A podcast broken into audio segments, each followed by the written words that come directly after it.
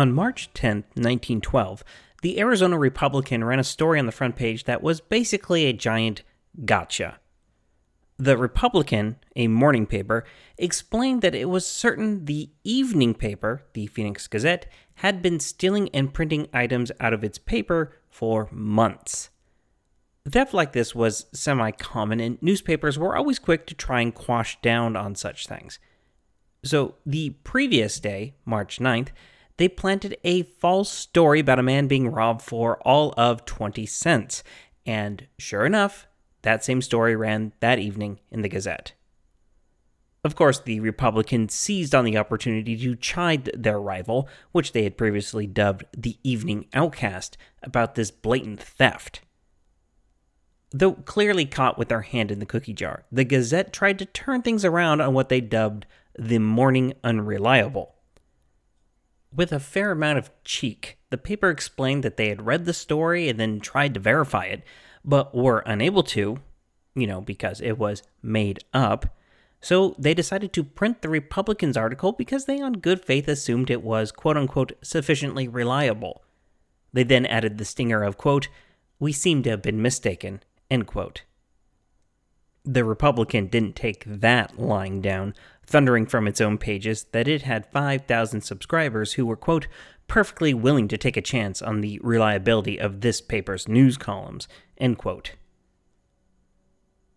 On the face of it, the whole situation is downright funny. But underlying this incident was a very real antagonism and sense of rivalry that was ever present in the world of frontier journalism. Newspapers in Arizona were more than competing businesses. They were often political animals, fighting for bones in a market that was too crowded and too volatile to allow anyone not willing to fight. So, as often as not, newspapers would engage in an ink and paper Darwinian struggle to prove that they were fit enough to survive. I'm your host, David Rookhuizen, and you are listening to AZ, the history of Arizona.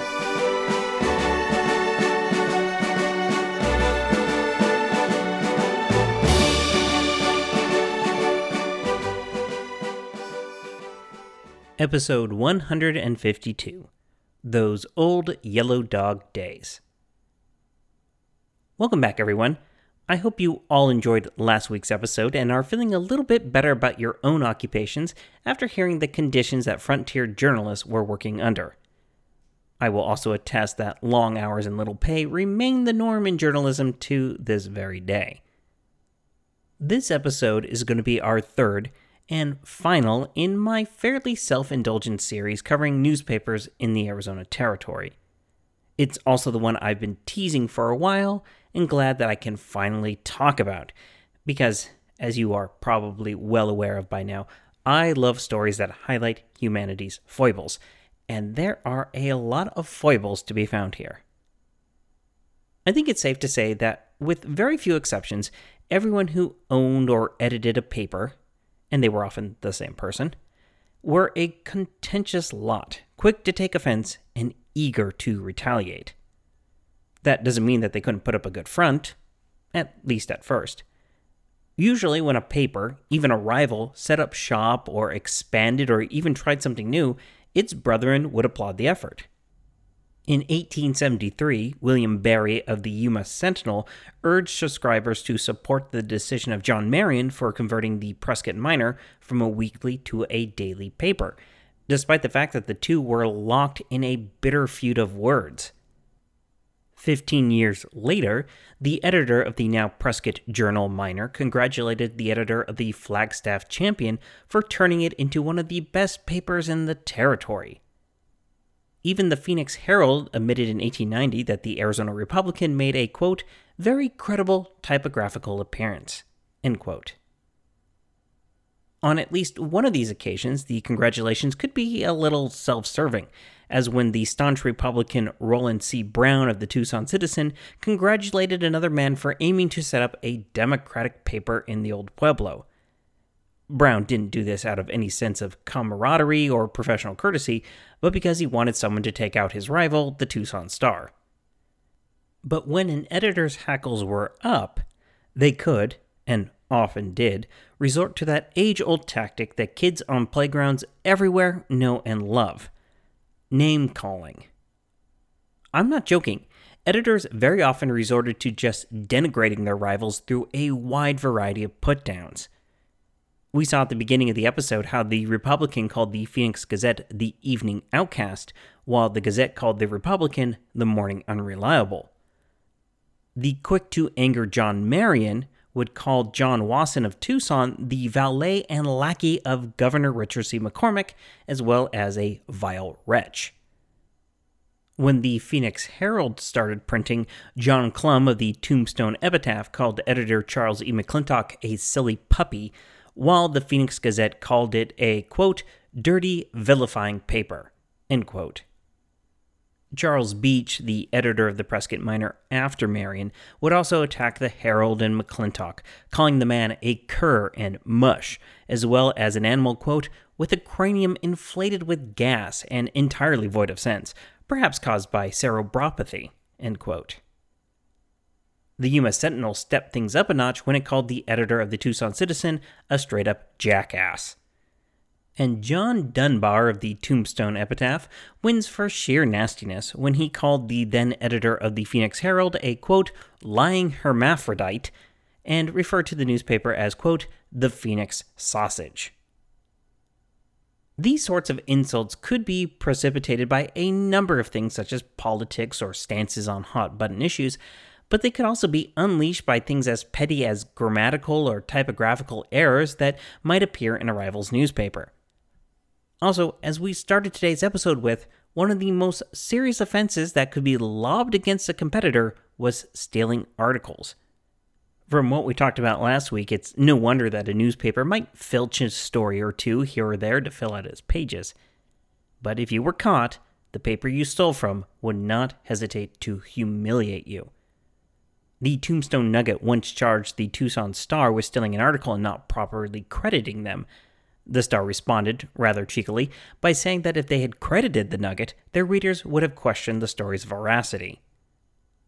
The Phoenix Herald would call the Prescott Journal the master appropriator, but the Globe Silverbelt disagreed, saying that the Prescott Miner deserved that title. Apparently, the Miner had recently ran a column and a half of editorial material lifted straight out of the Silverbelt, which prompted the remark. And funny enough, considering how in the introduction the Gazette was caught red handed stealing an article from the Republican, more than three decades earlier, the Gazette was the one laying a snare for the Phoenix Herald. They also had published a false article hoping that the Herald would take the bait, which they did. In addition to telling all of its readers, quote, Today the enterprise of Mush, one of the derogatory nicknames it used for the Herald, in calling the latest news from our column is exposed End quote. The Gazette also changed to being an evening paper to not give their rival the chance again. But often enough, the vitriol was unleashed merely because of differing opinions, or that the editor felt that they personally had been slighted. There are too many here to mention, but I'll try to give some of the better examples. William J. Barry, editor of the Yuma Sentinel, and John Marion, the caustic editor of the Prescott Miner, had once worked together and were quite chummy. But after a perceived slight, Barry would label Marion, quote, the cuss of the Prescott Miner, end quote, while Marion would mock Barry because of his weight. This was all in good fun, but what started as some gentle ribbing between colleagues soon turned venomous when Barry and Marion supported different candidates for congressional delegate in 1874, Marion escalated things by calling Barry a drunkard, which, to be fair, was true, but it was also the pot calling the kettle black. Barry responded with a shower of derogatory epithets, describing Marion as a nincompoop, infernal wretch, miserable sycophant, blackguard, and mendacious writer. Mendacious was a favorite word of Barry's, which just means that Marion was a liar. He then went on to describe a party in Prescott where a dead drunk Marion was found lying on the floor. Barry then took it a step too far, adding, quote, It was then for the first time that we discovered Darwin's connecting link between the fish and the quadruped. As he lay with his drunken slobber issuing from his immense mouth, one present was forcibly impressed with the fact that there was a connecting link between the catfish and a jackass. Of course, Marion couldn't let this stand, reporting in his own paper that Barry was just as guilty as he of being drunk and disorderly. But he too took things to the next level, writing, quote, Unlike you, we were not pointed out as a regular whiskey bloat, nor did any person ever attempt to use us for a water closet that is a toilet, as you were used that day on Lynx Creek. Marion couldn't help but get in scrapes with other editors. After leaving the Prescott Miner, he went on to edit the Prescott Enterprise, where he lashed out at his old paper, which was now in the hands of the Republican Charles Beach. The Enterprise would call the miner a, quote, filthy sheet, which is a disgrace to Arizona and an ulcer on decent journalism, end quote, while classifying Beach as a, quote, base wretch.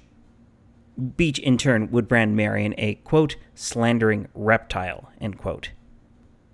Marion would also clash swords with Louis Hughes, the longtime editor of the Tucson Star, especially after the capital moved from Prescott to Phoenix. Hughes once gently chided Marion for his uh, forceful personality, once remarking that, quote, Marion had some good points in him, and with a little dressing down, he would make a good country editor. After the capital removed to Phoenix, Hughes was one of the Tucson editors, delighting a little bit over the fact that Marion would no longer have the territorial printing work, and pointed out that Marion might have to relocate to the Salt River Valley in order to survive. Marion responded by accusing Hughes of disliking the Oury family, who, as we know, were very influential in Tucson, of befriending the great land swindler James Addison Reavis, and even of being in on a robbery of the Southern Pacific Railroad. Hughes would have his own battles to fight with the Tucson citizen over a host of political issues, and it's during these scrapes that his enemies would really seize on the nickname of Pinhead Hughes to describe him. Down in Yuma, a number of newspapers did their level best to unseat the established Yuma Sentinel. Samuel J. Purdy had been fired from the Sentinel, so he had started up the Yuma Free Press, which constantly prophesied the Sentinel's doom and opposed the owner of the rival paper's run for governor. Purdy's attacks were so constant and so vitriolic, the Sentinel finally asked in print, quote, Is the brevet editor of the Free Press an idiot or a jackass? End quote. Speaking of Purdy, he left Yuma in 1882 and actually took over the Tombstone Epitaph, leading John Clum, the Epitaph's founding editor, to remark that the paper was now consigned to Purdydition. Once in town, Purdy would soon get into heated arguments with the rival Tombstone Nugget, as the two papers competed both economically and politically. The editor of the Nugget, Patrick Hamilton, once went on a tirade against Purdy, saying, quote, You despicable dog, you know in your heart that the meanest wretch that walks the streets of Tombstone is your peer in honor, honesty, manliness, and decency. You know that your life has been a living lie. You are a cur by nature, a traitor at heart, and a scoundrel by instinct. End quote. With words like that, it's no wonder that Hamilton and Purdy would be one of just a handful of examples when words did not suffice and violence was called for. We've seen one of these examples already.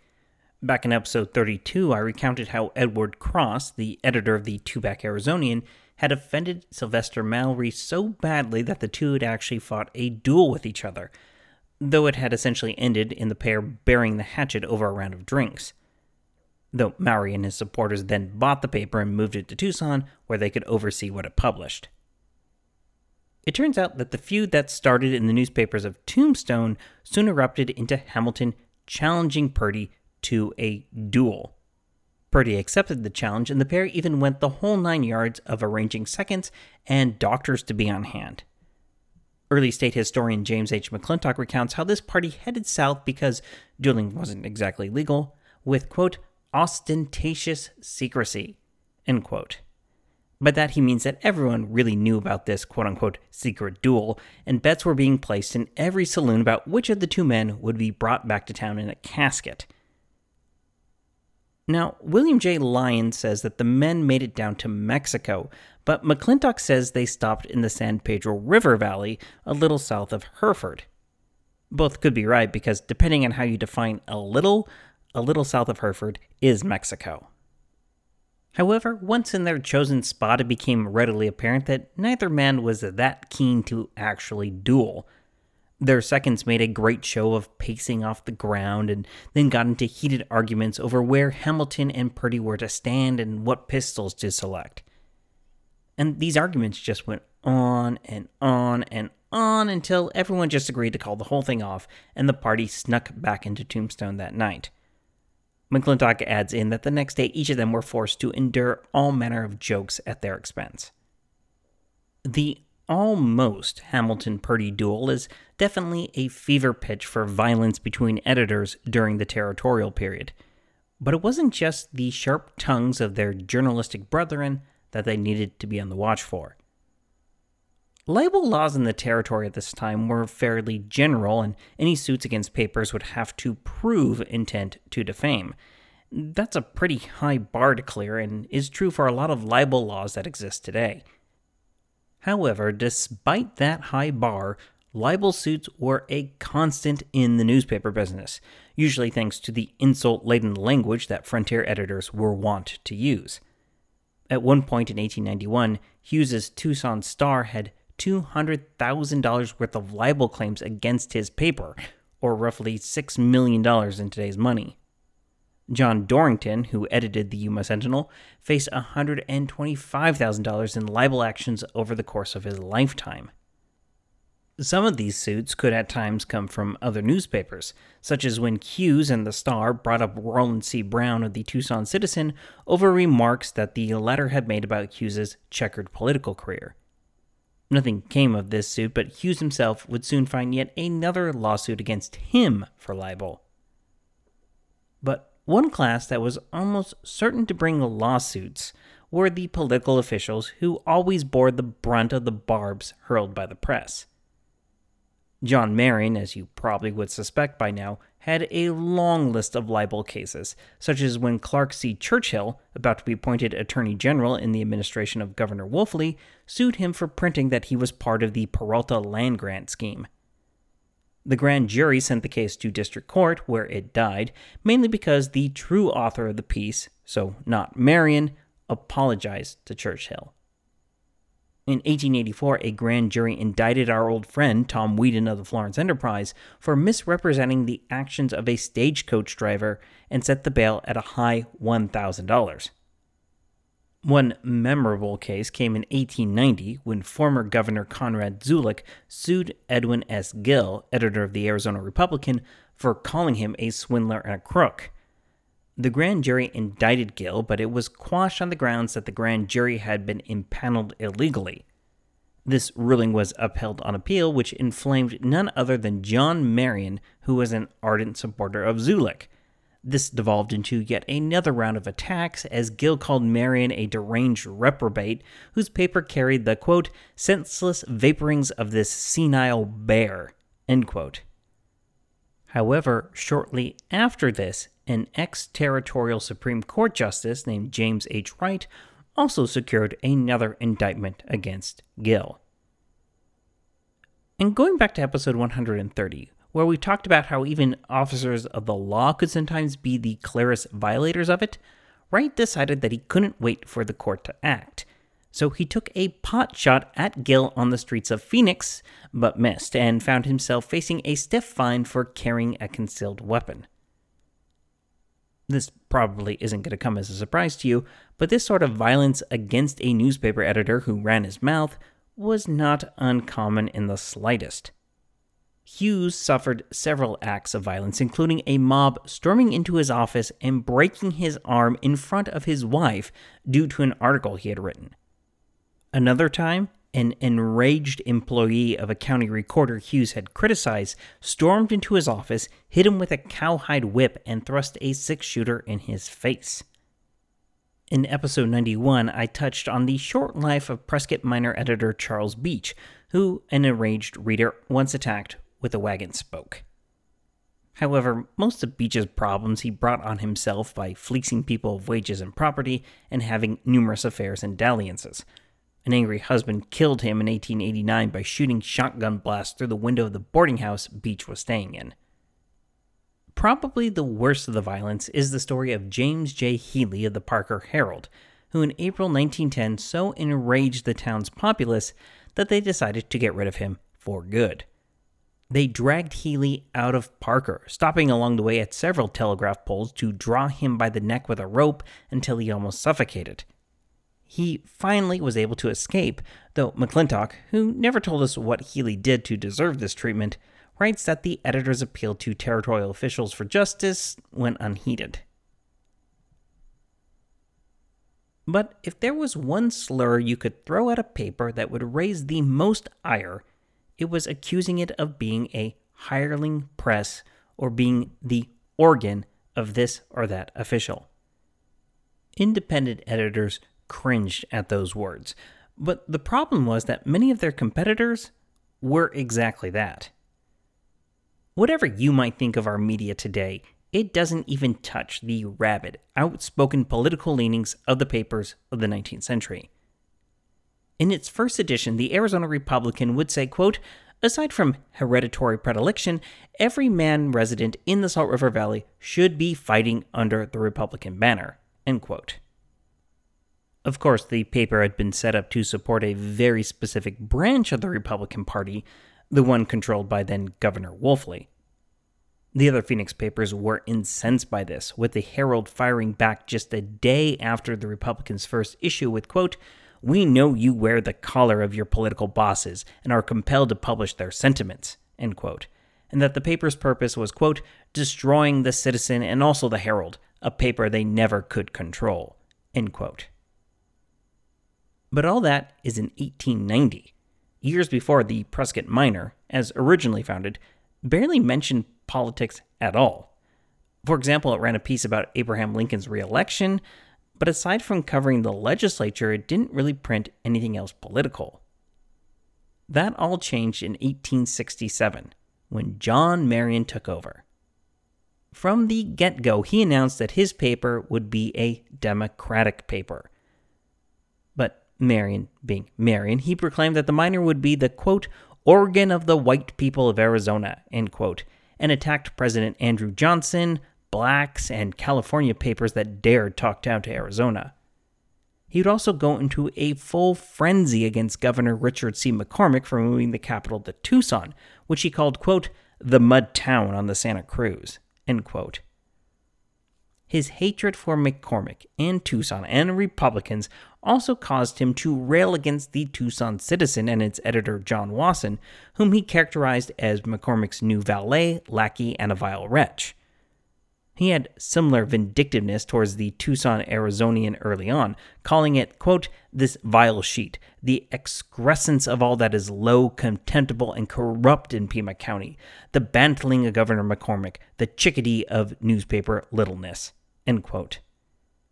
He also castigated the paper and editor, Pearson W. Dooner, for, quote, its low flung items, its imbecile reasoning, false assertions, and servile praise of Governor McCormick, End quote. But Marion's appraisal of Dooner and the Arizonian would change thanks to what we talked about in episode 150. Dooner and his paper switched from lavishly praising Republicans to adhering to the Democratic standard, which resulted in McCormick actually repoing the Arizonian's press. As they say, there is no zealot like a convert, and Dooner was soon throwing every accusation at the governor that he was a quote unquote black Republican, a carpetbagger, and an electoral defrauder. At one point, just to cause confusion, I guess, he reported that McCormick had withdrawn from the race to be congressional delegate. We've seen elsewhere the bickering between the Tombstone Nugget and Tombstone Epitaph, representing, at least during their heyday, the Democratic and Republican worldview, respectively. In Tucson, the Star, under editor Louis Hughes, became the leading Democratic paper in the state, and other papers were constantly trying to knock the Star out of that position. However, this hyperpartisanism could be a precarious existence. For example, the Clifton Clarion's declared candidates were apparently defeated at the polls at one point, which actually caused the newspaper to fold. Though Lyon, my source for that anecdote, fails to note the year and the political leaning of the paper before it was scuttled. Also, editors and politicians never quite trusted each other, as the Frontier editor had a tendency to be a little too independently minded. A good example of this was Charles Beach, who took over the Prescott Miner, swung it Republican, and cozied up to both Governor John C. Fremont and Territorial Secretary John J. Gosper, the real power behind the throne, as it were. However, Beach began increasingly to be in the tight spot of having both to defend Gosper while attacking him for potential misuse of public funds. Eventually, Beach had to turn fully against both the absentee Fremont and Gosper, just so he wasn't seen as their lapdog in the face of well founded accusations. He then found that his access to other newspapers and even telegraph reports, which were being overseen by the sister of Charles McClintock, the editor of the Gosper led Phoenix Herald, were being held up. So, why were papers so gung ho to be political? Well, for one, the 19th century was an incredibly polarized time where towns would literally attack each other over who had the political power of being named the county seat. Secondly, as we saw last week, newspapers were not money makers, and many editors wanted to make the jump into actual politics. Hughes's appointment to governor is the biggest example of this, but we have the editors of the Phoenix Herald and Arizona Gazette each serving a term as territorial secretary, and others such as Sam Purdy, Rollin C. Brown, Tom Weedin, and John Marion all serving in the territorial legislature. And the last reason kind of follows the same logic as the second. Being a friend to the political party in power meant money. Before the reforms of Chester A. Arthur and others in the late 19th century, patronage, throwing your supporters cushy jobs in business, was extremely common. And for our frontier editors, what we are really talking about here is printing contracts. Remember that each session of the legislature paid to print all of its proceedings, along with gubernatorial proclamations and reports from the Supreme Court. More locally, county and city governments also paid to print minutes, laws, legal notices, and proclamations. This was pretty lucrative because though federal law set a ceiling for how much the territorial secretary could pay per folio page, it also allowed the secretary to pay up to 20% of the cost up front. To the Frontier editor begging subscribers and advertisers to please, please, please pay me, 20% of a huge printing job up front sounded amazing. One of the reasons Richard C. McCormick started the Prescott Miner was so that his paper could publish all the territorial laws and notices. In fact, during the legislative session, it kind of ceased being a paper, and the press was used solely for this purpose you better believe that newspapers fought each other desperately over this funding. And one of the reasons that John Marion howled so much when the capital moved to Tucson and John Wasson howled equally loudly when it moved back to Prescott is because of the loss of this revenue stream. And accusations of misuse of funds and all manner of improprieties by public officials ran in these papers because they were annoyed that some other editor got the gig. Then there were the accusations of fraud and overcharging that editors leveled at each other over the public printing. Louis Hughes and others would charge that Marion, in particular, had overcharged the territorial legislature for thousands of dollars. Then there were the occasions when different branches inside the territorial government favored different printers. This was the case after the capital moved back to Prescott, when the Miner, now controlled by Charles Beach, and the Enterprise, run by the always colorful Marion, were each awarded different government printing contracts. Despite each having their finger in the pie, they nonetheless stabbed at each other in the press, drumming up all sorts of past indiscretions to discredit the other. Even better, the Yuma Sentinel then pointed out a typographical error in Beach's printing, and Secretary John J. Gosper had to publicly apologize, so during the next session, Gosper then surreptitiously threw the government printing jobs to the Phoenix Herald, which he just so happened to be part owner of.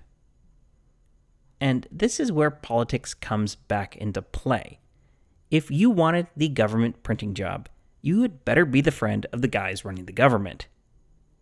The major exception to this was poor Louis Hughes, who was always angling to get the printing contracts, but even after the Democrats came to power during the Zulick administration, he was left out in the cold. There was a lot of internal politics going on, but Hughes would be one newspaper that actually thrived without government printing. Though he would become a fast enemy of both Zulick and his territorial secretary, our old friend and early state historian Thomas Farish. Even after Hughes won the governorship, his own sense of morals would not let him throw patronage to his own newspaper. And I have to say, I kind of respect that. Eventually, newspapers would move to the more stable ad supported model at the very end of the 19th century, putting them on a much more stable financial footing. However, I have personally seen a newspaper in the modern day cry foul and fight when a state legislature tried to get rid of having to designate a paper of record to print notices in, so it's not like it went away entirely. And the move to the ad supported model, now that advertisers could pay and higher startup cost had weeded the field a little bit, also broke the stronghold politics played on newspapers. The Arizona Republican in 1918 characterized the latter half of the 19th century as, quote, those were the old yellow dog days. Nobody was at length interested in the newspaper except the party candidate for office. He sometimes subsidized it, and if elected, he threw patronage in its way as one throws a bone to a faithful dog. And honestly, I think that's a good place to end this three episode self indulgent streak. Like everything else, great change was happening in journalism as the 1800s gave way to the 1900s. Speaking of which, I want to leave off today with a programming note. I've been going back and forth on this for some time, but I'm going to take the next two weeks off. As usual, this isn't about me getting a vacation so much as it's about me gearing up for what's next. We only have a couple more things that I'm going to talk about on this side of the holy line of demarcation separating the 19th and the 20th centuries, but I need to get my facts straight. I have at least four books I have to read, in addition to rereading sections of some of my more longer term sources, something that I just haven't managed to do while reading and recording for the podcast every week. So join me on October 1st as we gear up for the 20th century which means we're going to need to discuss major labor strikes, the coming of the dams, and, of course, eventual statehood. I'm your host, David Rookhuizen, and you've been listening to AZ, the history of Arizona. Goodbye.